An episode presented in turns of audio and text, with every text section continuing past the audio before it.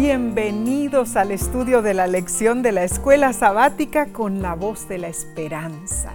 Es nuestra oración Así es. que las abundantes bendiciones celestiales te cubran y te alienten. Amén, sí. Amén. Eh, te invitamos a compartir este estudio es. para que otros también eh, sean bendecidos. Amén. A ver, Nessie, estoy curioso, no sé, eh, ¿a quién vamos a saludar hoy? Ah, bueno, vamos a saludar a Elena Fanny López Jacinto. Elena nos escribe desde Tenosique, Tabasco, México, Omar. Qué Y ella lindo. dice lo siguiente, estoy muy contenta de escuchar cada mañana la voz de la esperanza, la manera en cómo explican las clases de la lección punto por punto, es un gozo poder oírlos y poder entender el mensaje que Dios tiene para su pueblo. Que Dios siga bendiciéndolos. Qué hermoso, ¿verdad? Eh, hermana, mire, hermana Elena, gracias por escribir. Ah, amén. Eh, de verdad cuenta mucho eso para nosotros.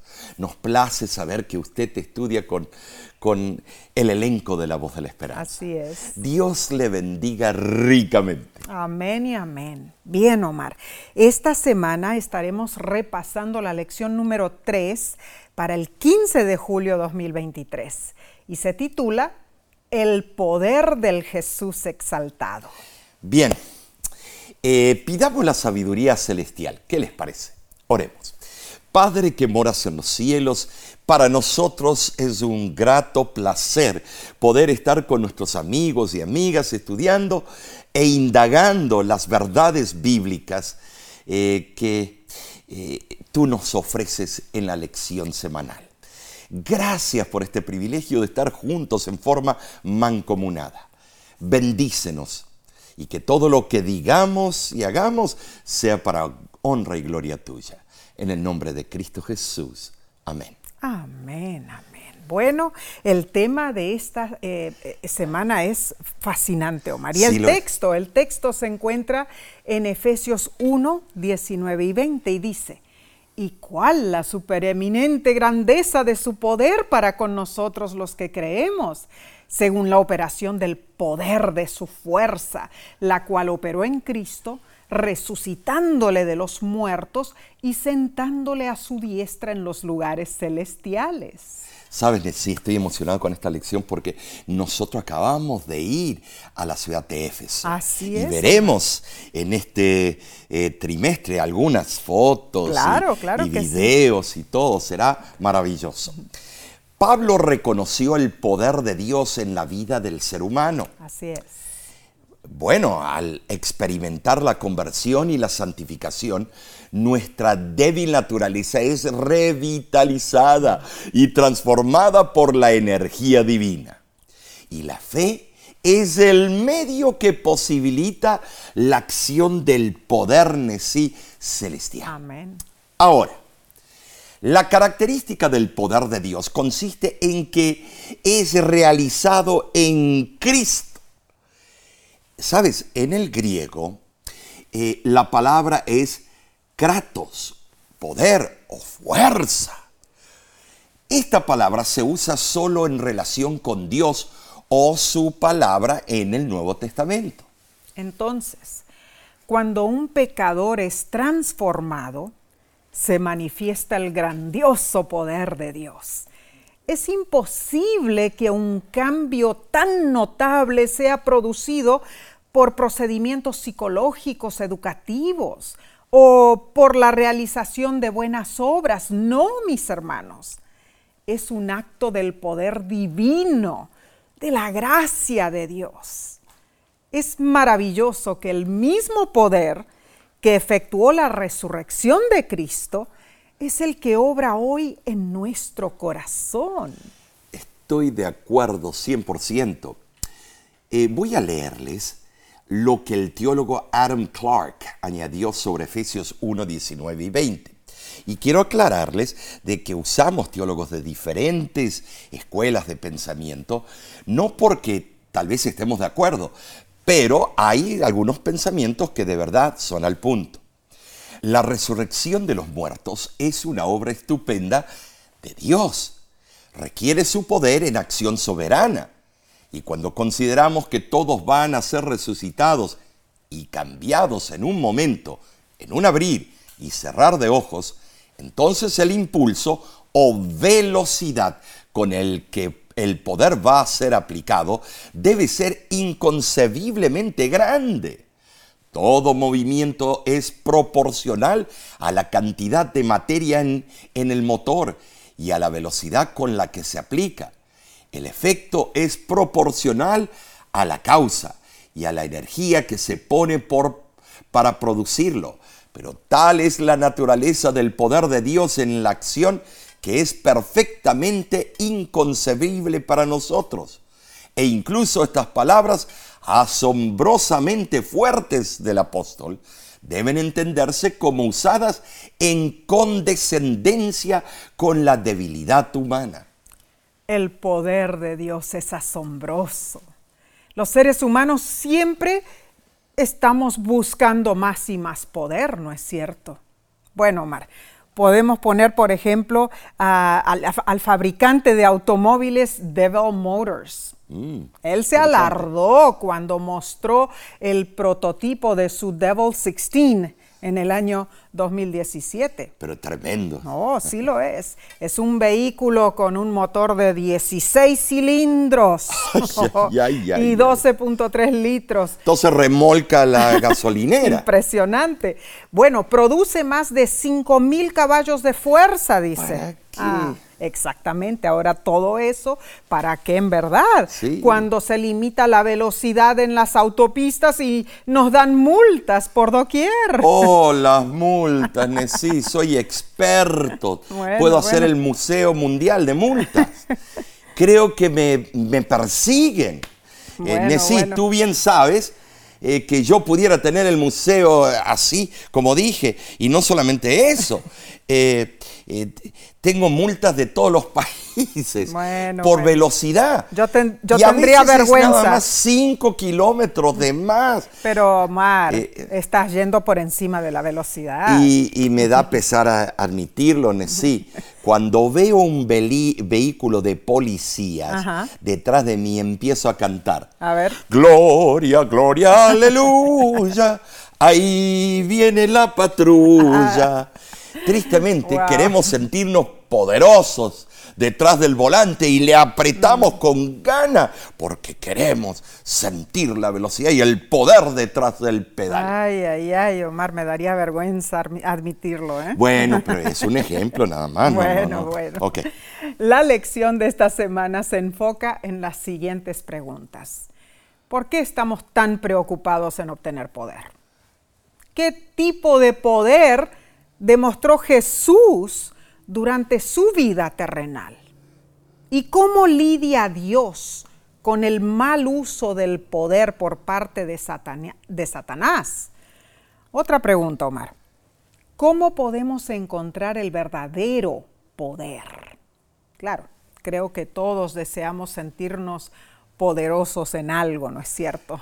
sí. Pero Pablo en sus escritos ora para que los creyentes de Éfeso, bajo la tentación de admirar los diversos poderes y deidades de su cultura, experimenten a través del Espíritu Santo la inmensidad del poder que Dios pone a su disposición en Cristo. Ahora, Sí, debo pedirles perdón. Eh, yo sé que ese corito no, no, lo debemos usar en esa instancia, pero lo, la vez que lo usé me lo merecía. Y te voy a decir, ese poder divino no se mide en caballos de fuerza ni en magia, menos mal, sino que se verifica en cuatro eventos transformadores de la historia de la salvación. A ver.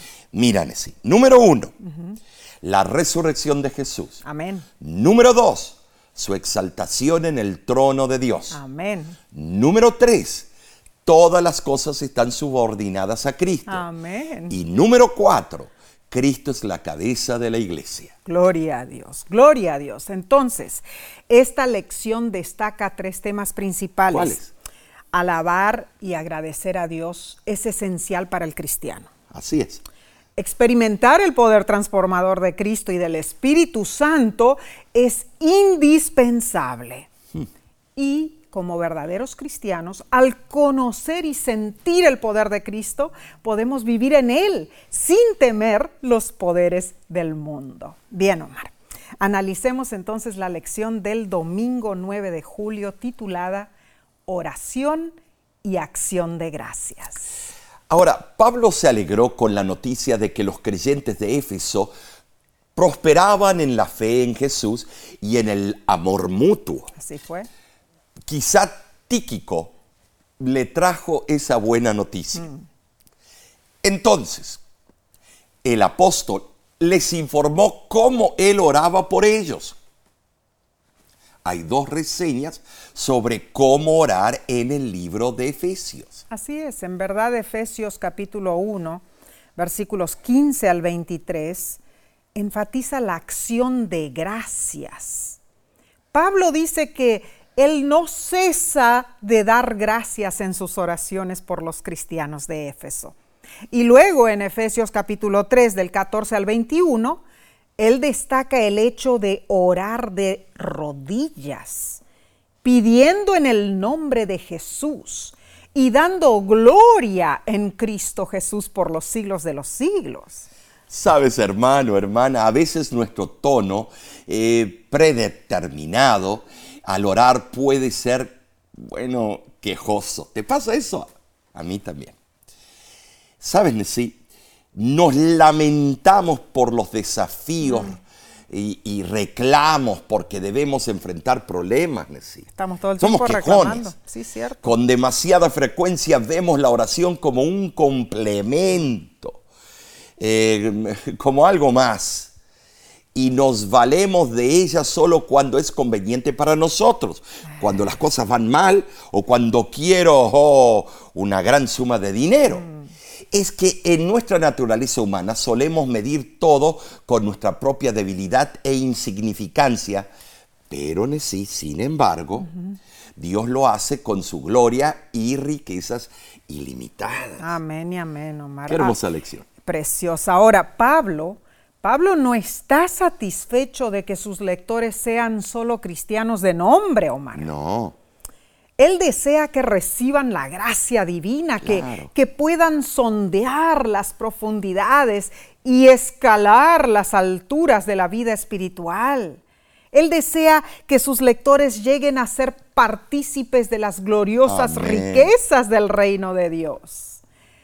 Y la indicación de Pablo sugiere que la acción de gracias es la lengua madre de la oración. Debemos reconocer las bendiciones divinas y agradecer por ellas, hermanos. Nuestra oración debe incluir nuestro intento de percibir a Dios obrando en nuestras dificultades y al hacerlo, alabamos su poder transformador en nuestra vida. La lección afirma que al celebrar la gracia y el poder del Jesús exaltado, le agradecemos por bendecir nuestro círculo de influencia. Este es el secreto transformador de Pablo para la oración, orar con alabanza y en acción de gracias. Así es. Y el poder que nos fortalece es divino y es transmitido mediante el Espíritu Santo.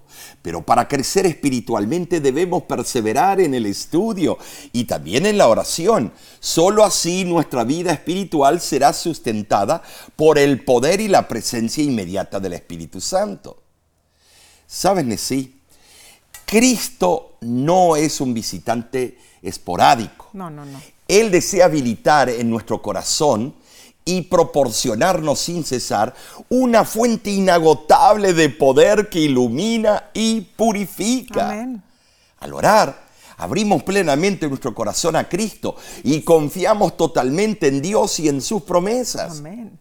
Esto nos afirma el amor de Dios y se convierte en la raíz y el cimiento de unidad entre Dios y nosotros. Mm, tremendo. Pablo también dijo que él no cesaba de orar o sea, orar sin cesar no necesariamente significa que estemos siempre arrodillados en oración. Es Significa- conversar con Él. Claro, significa que al ser bendecidos, cada día busquemos señales para dar gracias a Dios. Amén. Significa que constantemente busquemos procesar nuestros problemas en la presencia de Dios.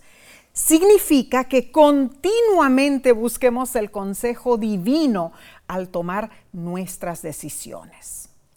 Ahora, confirmo lo que dice el autor de la lección. Orar sin cesar significa vivir no alejados de Dios, sino comprometidos con Él, siempre dispuestos a ser conducidos divinamente. Cuenta una historia que un joven llegó a un campo de le- leñadores para solicitar trabajo. Al notar su fuerte apariencia, el patrón lo empleó. Le dijo que podía comenzar al día siguiente. En su primer día de trabajo, el joven cortó muchos árboles. Al segundo día, la producción menguó, a pesar de que se esmeró con el mismo esfuerzo. Al tercer día, el joven trabajó con empeño, golpeando con toda su fuerza el hacha en el árbol. Sin embargo, su trabajo eh, produjo, eh, fue no lo que él quería, el producto que él deseaba. El encargado, al notar que su rendimiento había bajado, le preguntó cuándo había afilado su hacha la última vez. El joven reconoció que estaba tan obstinado en su trabajo que no había tomado tiempo para afilarla. En la vida cristiana muchas veces nos sucede lo mismo. ¿Sabes, Nessie? Vivimos sumergidos en, la- en los afanes terrenales, preocupados por el trabajo, la comida, las cuentas por pagar y demás. Tantas son nuestras ocupaciones que nos olvidamos de tomar tiempo para las cosas espirituales. Cuán cierto, Marc. Dinos, hermano, hermana, ¿cuándo fue la última vez que afilaste tu hacha? Ah, tremendo. Cada día antes de empezar tus afanes, toma tiempo para orar, para estudiar la Biblia, alabar a Dios. Si lo haces, verás que tus esfuerzos serán más productivos. Así es. Cuando nos conectamos con Dios, Él nos da la fuerza necesaria para enfrentar las preocupaciones y los desafíos. Amén. La oración nos regala innumerables recursos del poder espiritual. Amén. En verdad, esa disposición divina sobrepasa nuestra más atrevida imaginación, pero no la aprovechamos como debiéramos. No hay duda que este tema va más allá de lo que puede expresar el lenguaje humano.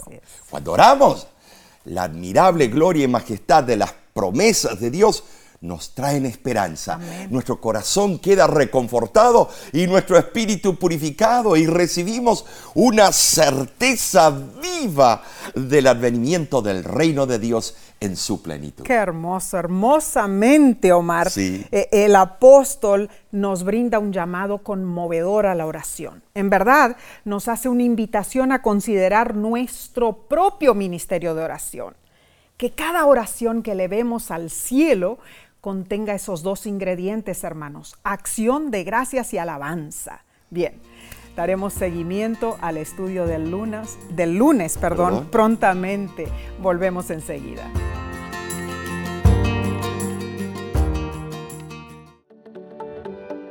En nuestra aplicación puedes encontrar más contenido como este que te ayudará en tu vida espiritual. Lo puedes descargar visitando nuestra página web lavoz.org.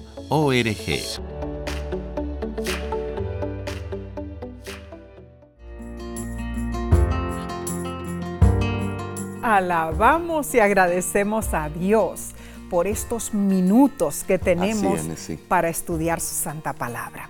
Analicemos la lección del lunes 10 de julio titulada Experimentar la percepción del Espíritu Santo. Tremendo título. Amén. Pablo estaba seguro que los creyentes de Éfeso habían recibido el poder del Espíritu Santo al momento de su conversión. Así es. Pero sin embargo, él ahora recalca en su oración la importancia de recibir una nueva bendición del Espíritu, una renovación de votos. Wow. Leamos Efesios capítulo 1, versículo 16 al 17. no ceso de dar gracias por vosotros, haciendo memoria de vosotros en mis oraciones, para que el Dios de nuestro Señor Jesucristo, el Padre de Gloria, os dé espíritu de sabiduría y de revelación en el conocimiento pleno de Él. Como vemos, el espíritu de gratitud de Pablo se manifestaba constantemente. Claro. Podemos decir que su naturaleza rebosante de alegría fue lo que lo ayudó a soportar sus muchos padecimientos. Pero Pablo insiste en que una nueva bendición del Espíritu Santo es necesaria para tener la percepción espiritual en pro de una comprensión más profunda de Jesús, para que lo conozcamos mejor. Y, y es cierto, muy profundos esos pensamientos. Cierto. Esto es de suma importancia. Mira, hermano, hermana, debemos poseer la ayuda especial de la iluminación divina por la cual obtenemos la visión espiritual necesaria para el estudio. Amén. ¿Y el estudio de qué? De la revelación de Dios en su palabra. Ahora, no se trata solo de reconocer a Dios, sino de conocerlo perfectamente. Este conocimiento lo poseen quienes voluntariamente aceptan la revelación que Dios hace de sí mismo. No es un simple conocimiento teórico ni un mero asen- asentimiento intelectual. Más bien, es, yo diría, un conocimiento íntimo de nuestro Padre Celestial. Nuestras facultades espirituales son así vivificadas y llegamos a ser sensibles a las verdades espirituales. Ahora nos notemos algo en sí. A ver. Este conocimiento es progresivo. O sea, Dios nos revela cada día nuevos aspectos de su carácter. A diario. Y eso conmueve nuestra alma y nos inspira, eh, bueno, para una vida más santa. Amén. Y para esto Sí. necesitamos experimentar la percepción del Espíritu Amén. Santo. Juan Calvino opinó lo siguiente con respecto a Efesios 1:17. Él dijo, el espíritu de sabiduría y revelación se presenta mediante una figura retórica, una metonimia, por la gracia que el Señor nos otorga por su propio espíritu. Pero observemos que los dones del Espíritu no son dones por naturaleza. Hasta que el Señor los abra, los ojos de nuestro corazón están ciegos. Hasta que el Espíritu se haya convertido en nuestro instructor, todo lo que sabemos es necedad e ignorancia.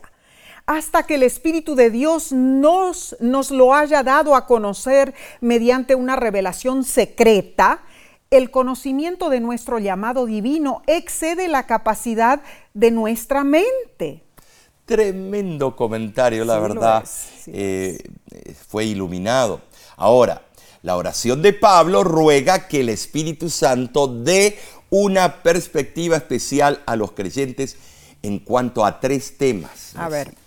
Bueno, el primer tema, que se percaten de la esperanza a la que fueron llamados, que estén atentos a las intervenciones pasadas que Dios ha realizado eh, para su salvación y que estén comprometidos al glorioso futuro que Él ha diseñado para ellos. Muy bien, y el segundo tema entonces es que Pablo ora para que los creyentes perciban la riqueza de su gloriosa herencia, Amén. Dando la idea eh, veterotestamentaria de que los creyentes son herencia de Dios. O sea, Pablo desea que sepan que no solo poseen una herencia de Dios, sino que además entiendan su valor, pues son herencia de Dios. Tremendo, pero hay un tercer punto, Nesí. ver. Pablo ora para que los creyentes perciban la incomparable grandeza de su poder. Amén. O sea, Pablo visualiza al Espíritu Santo trayendo una nueva comprensión de la inmensidad del poder de Dios y eso trae como consecuencia la práctica en la vivencia de los creyentes. Es interesante la página oficial de internet de nuestra iglesia adventista. adventist.org. Allí explica en la parte de estudios bíblicos el crecimiento en Cristo a través del Espíritu Santo. Y dice lo siguiente, Jesús, por su muerte en la cruz, triunfó sobre Satanás. Su victoria nos da la victoria sobre las fuerzas del mal que aún buscan controlarnos mientras caminamos con Él. Ahora el Espíritu Santo mora dentro de nosotros y nos da poder. Al estar comprometidos con Jesús como nuestro Salvador y Señor, somos liberados de la carga de nuestras acciones pasadas. Ya no vivimos en la oscuridad, el miedo a los poderes malignos, la ignorancia y la falta de sentido. En esta nueva libertad en Jesús estamos llamados a crecer a semejanza de su carácter, comulgando con Él diariamente en oración, alimentándonos de su palabra, meditando en ella y en su providencia, cantando sus alabanzas, reuniéndonos para adorar y participando en la misión de la iglesia. A medida que nos entregamos a su servicio, su presencia constante en nuestro medio a través del Espíritu transforma cada momento y cada tarea en una experiencia espiritual.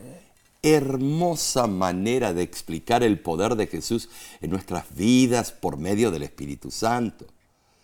Que Dios nos ayude a no excluir el amor divino. Sabes, sí, todos los días nos tenemos que hacer esta pregunta. ¿Es mi vida consecuente? Mm. O la siguiente pregunta. ¿Estoy siguiendo el ejemplo de Jesús? Muy importante. ¿Estoy siguiendo, siendo guiado por el Espíritu Santo? Oh. De verdad, estas tres preguntas fueron tremendas. Uh, tremendas, capciosas, ¿no es cierto? Importantísimas. Sí, sí. Que Dios nos dé su auxilio, hermanos. Que Dios nos socorra de este mundo de sufrimiento que seamos constantemente conducidos por el maravilloso poder del Espíritu Santo. Así es. Es que si dependemos de Dios diariamente, Él hará grandes cosas por nosotros y en nosotros por medio de su Santo Espíritu. Amén, amén, así sea.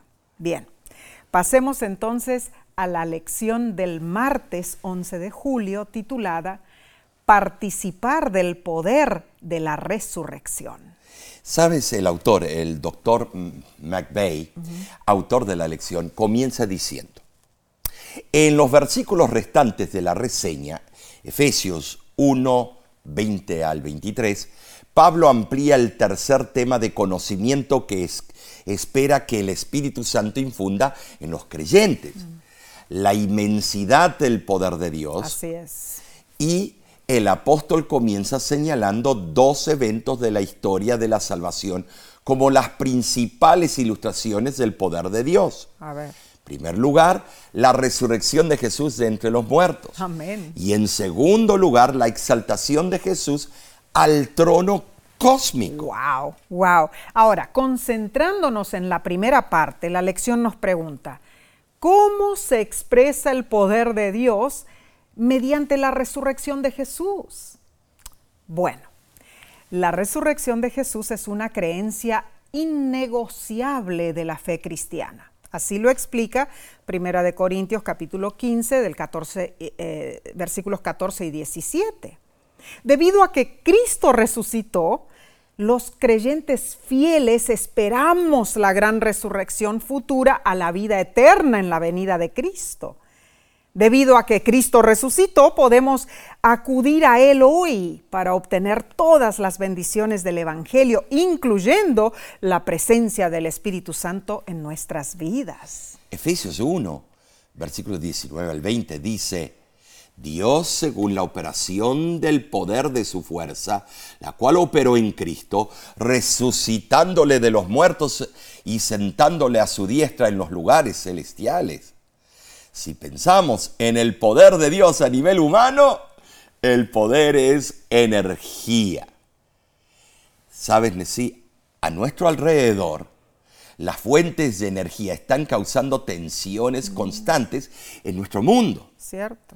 Incluso, bueno, guerras. Así es. Pero el ser humano es extremadamente egoísta, pues está buscando más que meras fuentes de energía, sino dominio global.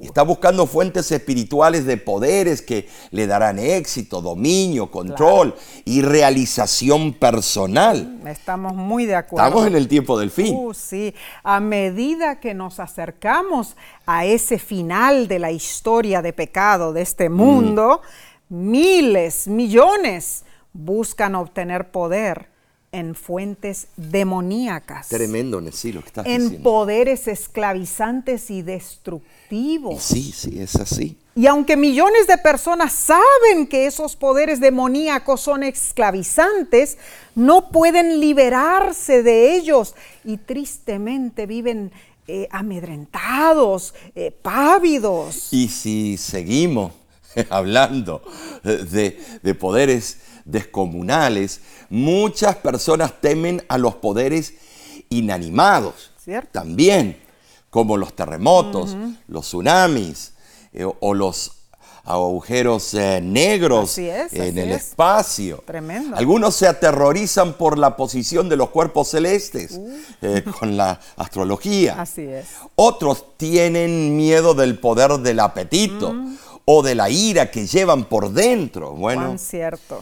más recientemente la inteligencia artificial se ha convertido en una fuente poderosa de miedo para muchos, porque está suplantando a los seres humanos. Mm. claro. Pero Pablo insiste en que el poder de Dios es infinitamente superior. Sí lo es, hermano. Amén, amén. El poder de Dios Oh, al sí. levantar de los muertos a Cristo hace que su resurrección desde Adán hasta el fin de la historia humana asegure que cada persona que haya muerto creyendo en la sangre expiatoria del Salvador reciba perdón y vida eterna.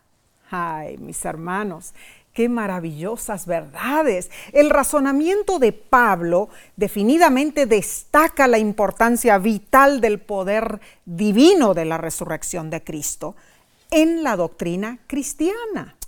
Ahora, la idea paulina que Dios sentó a Cristo a su diestra, Efesios 1:20, proviene del libro de Salmos, eh, capítulo 110, versículo 1. La exaltación de Cristo tiene un alto perfil en Efesios, a tal punto que Efesios 2.6 menciona que los creyentes están sentados en el cielo con Cristo. Sin embargo, Nesí, sin embargo, eh, que asiento grande, ¿eh? Pablo no se, eh, no se advierte acerca de, no nos advierte acerca de adoptar una idea meramente estática de Cristo en el trono del Padre. No. No, él nos da algo más vívido. El escolástico bíblico escocés Frederick Bruce explica en su libro Las epístolas a los colosenses, Filemón y a los Efesios, página 133, lo siguiente. Pablo nos presenta la dinámica imagen neotestamentaria del Cristo exaltado, que sale mediante su espíritu por todo el mundo, venciendo y para vencer. Oh, esto es magnífico. Tremendo, ¿eh? Diferentes pensadores, Sí, sí, sí. eh, doctores Me en encanta teología. esa cita. Entonces, Pablo presenta la exaltación de Cristo, no solo como una ilustración del poder divino, sino como la misma fuente de ese poder. Y algo asombroso, hermanos. Pablo no se detiene en la emoción del creyente, más bien él ora específicamente para que su mente se abra para ver su luz, Efesios 1:18. Esto muestra la verdadera perspectiva del cristiano, el añorar obtener la iluminación y el entendimiento de parte de Dios. Además, cuando Pablo habla de Dios, era- él admira la forma en que Dios usa su poder para hacer lo bueno, no para sí mismo, sino para toda su creación. Pensemos en esto, Nesí. El hecho de que Cristo sea exaltado define al Padre Celestial. Amén. Eh, ¿Sabes? Revela que Dios no busca jactarse de su poder y posición, sino que demuestra su espíritu generoso hacia ti, hacia mí, hacia ustedes. Gloria a Dios. Él podría exigir su posición como gobernante supremo. Sin embargo, al colocar todas las cosas bajo los pies de Cristo, Dios demuestra que Él honra la verdadera humildad y reconoce el sacrificio de su Hijo Cristo Jesús. Maravilloso Sí. concepto, Mar. Ay, alabado sea Dios. Él es merecedor de toda alabanza. como el canto. Amén. Y gloria damos a Cristo por su inconmensurable amor. La lección nos pregunta, ¿de qué manera necesitamos el poder de Cristo en nuestra vida? ¿Y cómo podemos usar mejor ese poder? Leo del libro Cada día con Dios, página 283, que dice, necesitamos aferrarnos de Cristo y no soltarlo hasta verificar que el poder de su gracia transformadora se manifiesta en nosotros.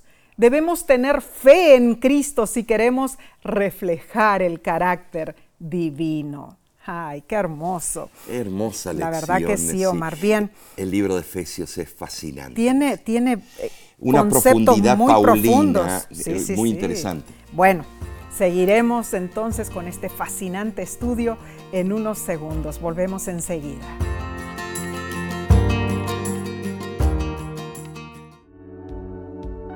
Con seguridad estás disfrutando este estudio de la escuela sabática. Te invitamos a buscarlo en formato de video por nuestro canal de YouTube.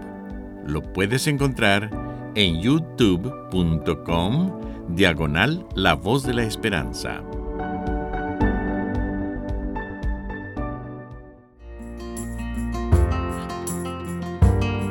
Somos bendecidos al estudiar la Biblia juntos, hermanos. Así es. Muchas gracias por acompañarnos. Pasemos al estudio del miércoles 12 de julio titulado Cristo sobre todos los poderes. Oh, este título va al punto. Claro. ¿Por qué? Porque Pablo celebra la exaltación de Jesús, quien se sienta con el Padre en el trono cósmico. Amén. Habiendo definido la posición de Cristo en relación al Padre, sentado a su diestra en los lugares celestiales, Efesios 1, versículo 20, Pablo vuelve su atención a Jesús con todo poder Wow. como corregente con el Padre. Jesús está por encima de todo, Nesí, de todo. Efesios 1:21 dice, sobre todo principado y autoridad y poder y señorío y sobre todo nombre que se nombra no solo en este siglo, sino también en el venidero. Se entiende que esta lista mencionada en el versículo se refiere a poderes angelicales, ¿no es cierto? Espirituales. Como dice Romanos 8:38. Y posiblemente poderes tanto buenos como malos. Claro, tiene que ser. Claramente, Cristo es superior a cualquier poder celestial o terrenal. Hermano, hermana, Cristo es soberano, con autoridad suprema y universal.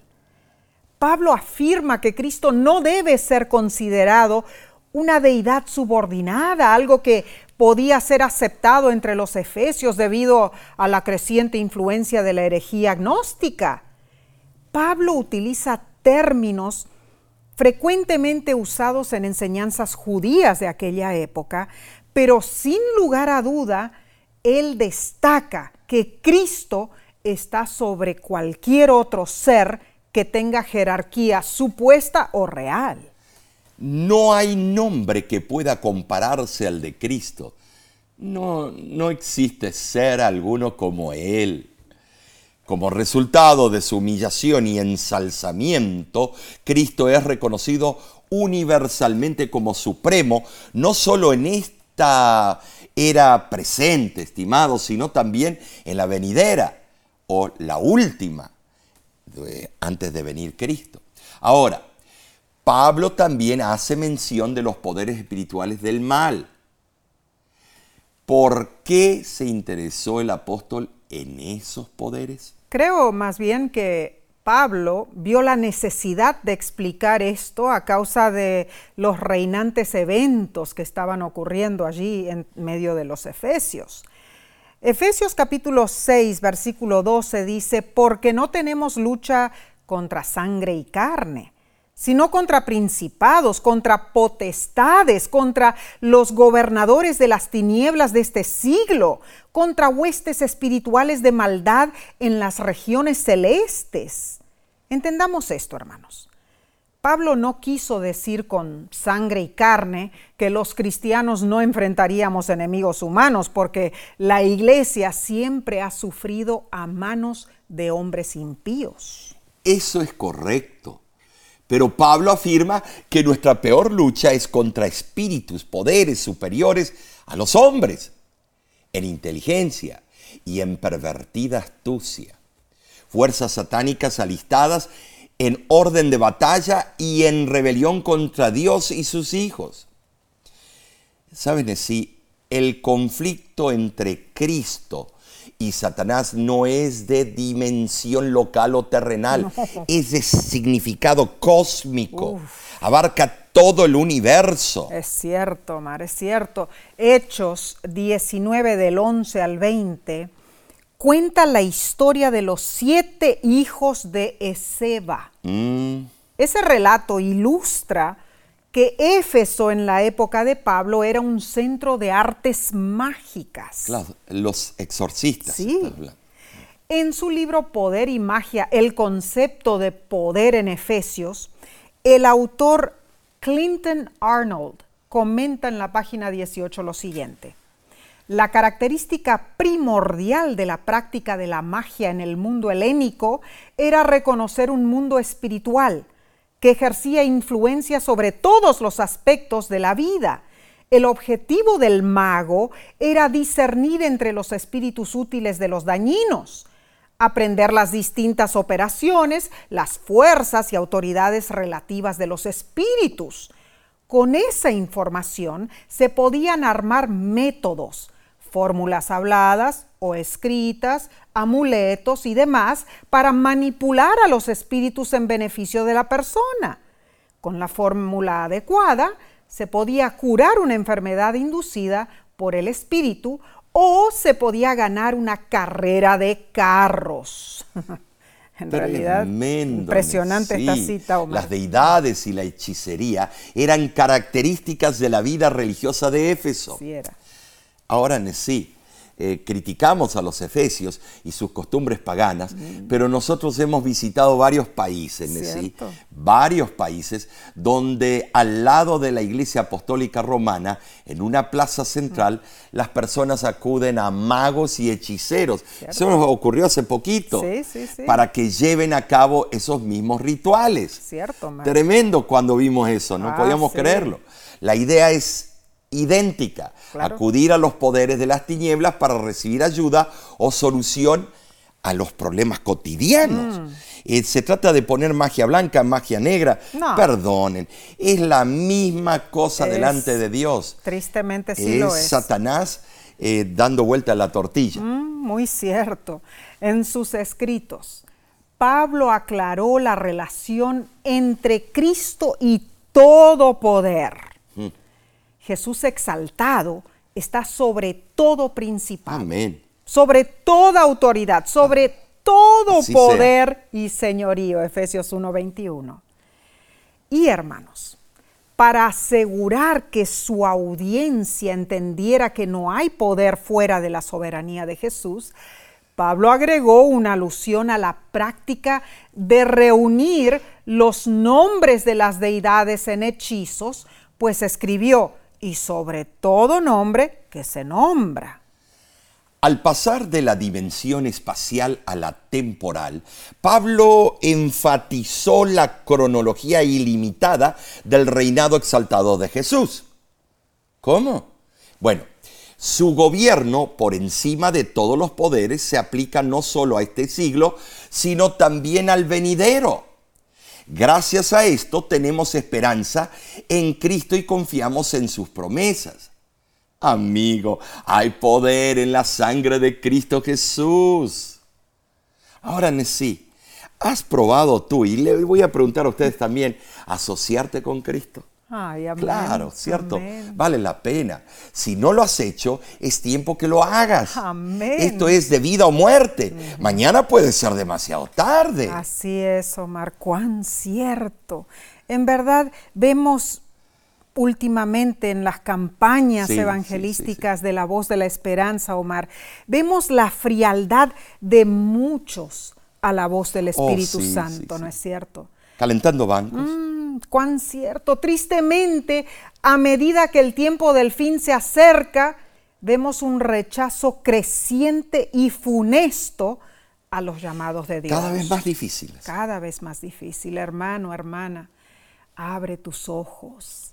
Acepta a Cristo en tu vida. La noche de este mundo se pone cada vez más densa. Hay injusticia, miseria, terror a nuestro alrededor. Pero esta noche cruel pronto acabará, gloria a. Dios.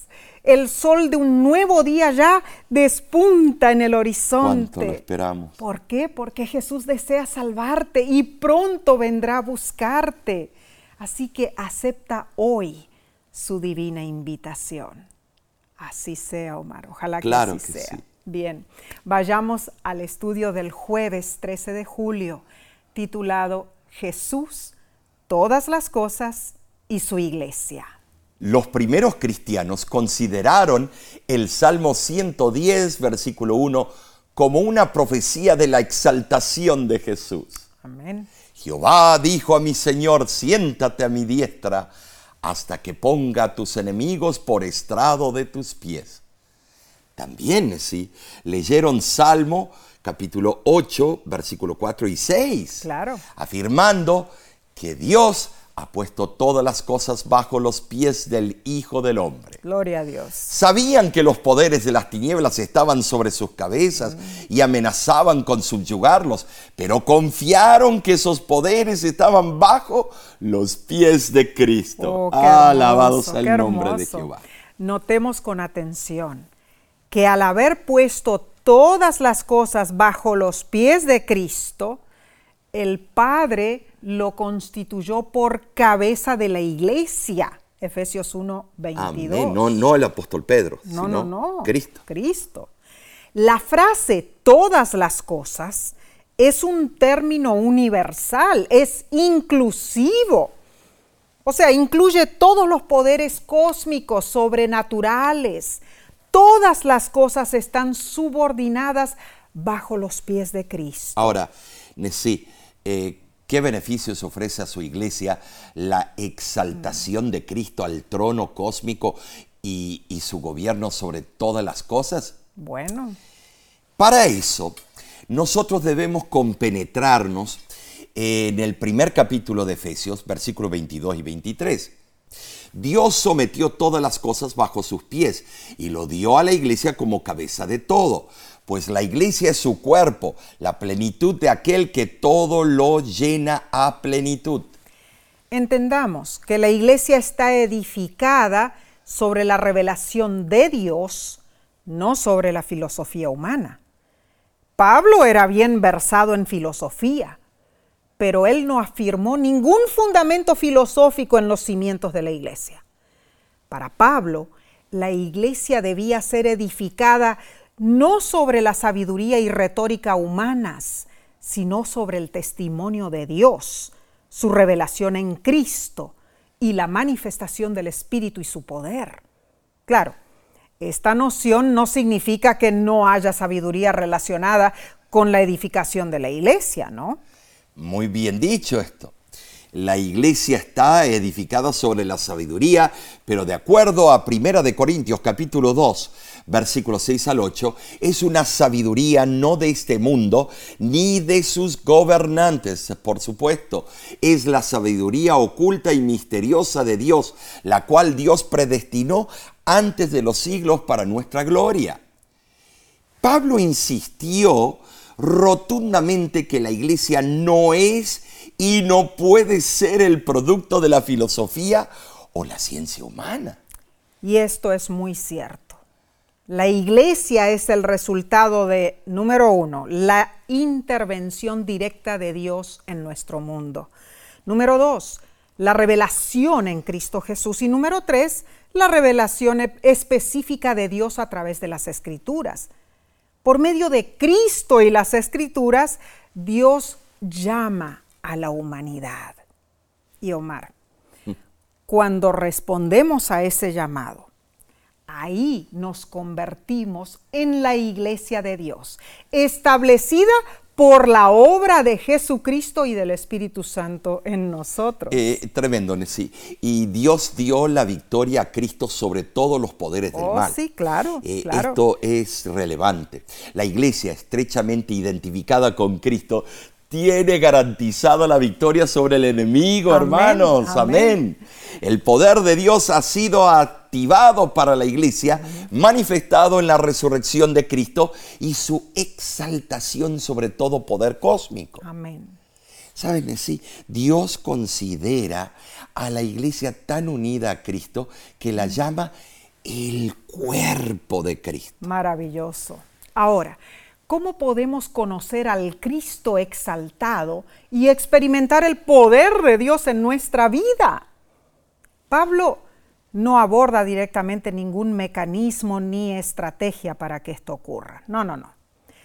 Él confirma la eficacia de celebrar el poder de Dios revelado en Cristo y de pedir que ese poder se active en la vida de nosotros los creyentes.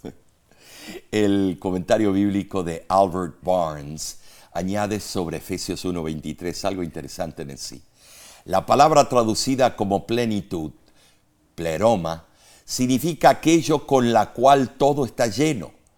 Es probablemente que el sentido sea que la iglesia es la realización del poder y gloria de Cristo. Él tiene control sobre los ángeles y sobre mundos distantes pero su dominio no estaría completo sin el control sobre su iglesia. Y eso es tan glorioso que llena el honor del dominio universal y completa su imperio. Amén y amén. Impresionante estos pensadores. ¿eh? Cristo es dueño y soberano de su iglesia. Amén. Cristo murió en la cruz del Calvario para otorgarnos salvación Oye, Omar, este estudio ha sido ameno y fascinante. Pero recapitulemos. Claro, bueno, por supuesto. Número uno, el secreto transformador que Pablo da para la oración incluye la alabanza y la acción de gracias. Y número dos, Nessie, al experimentar la percepción del Espíritu Santo, disfrutamos de la incomparable grandeza del poder divino. Amén. Número tres, la resurrección y exaltación de Jesús ilustran el poder divino en toda su gloria. Y número cuatro, Jesús exaltado es la fuente del poder de Dios. Amén. Él está sobre todo principado, autoridad, poder y señorío. Gloria a Dios. Y número cinco, la iglesia está estrechamente identificada con Cristo. Él es la cabeza y la iglesia es su cuerpo. Amén, amén. El poder de Jesús exaltado es soberano. Gloria a Dios. Por eso el deseado de toda la gente, página 773, lo resume. La voz de Dios proclama que la justicia está satisfecha los hijos de Cristo que luchan en la tierra son aceptos en el amado, delante de los ángeles celestiales y los representantes de los mundos que no cayeron son declarados justificados. Donde Él esté, allí estará su iglesia. Gloria a Dios, alabado sea su santo nombre. Oye, Omar, si esta lección estuvo buena, la próxima Uh, será excelente. Claro que sí. Te invitamos a acompañarnos nuevamente. Ahora, el título de la lección de la semana que viene es ¿Cómo nos rescata Dios? Va a estar buenísima la próxima sí, lección. Sí, pero hay que compartirla. Claro. Estos estudios con otros. Seguro que Que se sí. suscriban. que se suscriban al canal de YouTube de La Voz de la Esperanza. Y pueden compartirlo por WhatsApp, por el Facebook, tantas formas de hacerlo, ¿no es cierto? Eh, Y en- la programación es muy buena. Tenemos Seguro que sí. variada la, la programación. Seguro, tenemos eh, sermones o mensajes especiales cada viernes disponibles para tu crecimiento espiritual, hermano, hermana. Esta semana creo que el título es Jesús vio los cielos abiertos. Oh, sí, de una serie muy Ah, especial. preciosa. Eh, eh, tremendo. La verdad que sí. Sabes, si quieres más información sobre la voz de la esperanza, puedes entrar o visitar nuestra página electrónica lavoz.org. Allí podrás encontrar la información de nuestros cursos bíblicos, de lo que hacemos en las campañas de evangelismo público, La historia de la voz. la historia de la voz de la esperanza y otros materiales importantes que que, sí. pueden ser usados en la iglesia, en la obra misionera. Claro que sí, mi hermano, mi hermana. De parte nuestra, nos despedimos, pero es solamente un hasta luego, porque volveremos prontamente, ¿no es cierto? Así que con cariño, con amor, te decimos, Dios te bendiga y te guarde. Dios haga resplandecer su rostro sobre ti y tenga de ti misericordia. Dios alce sobre ti su rostro y ponga en ti paz.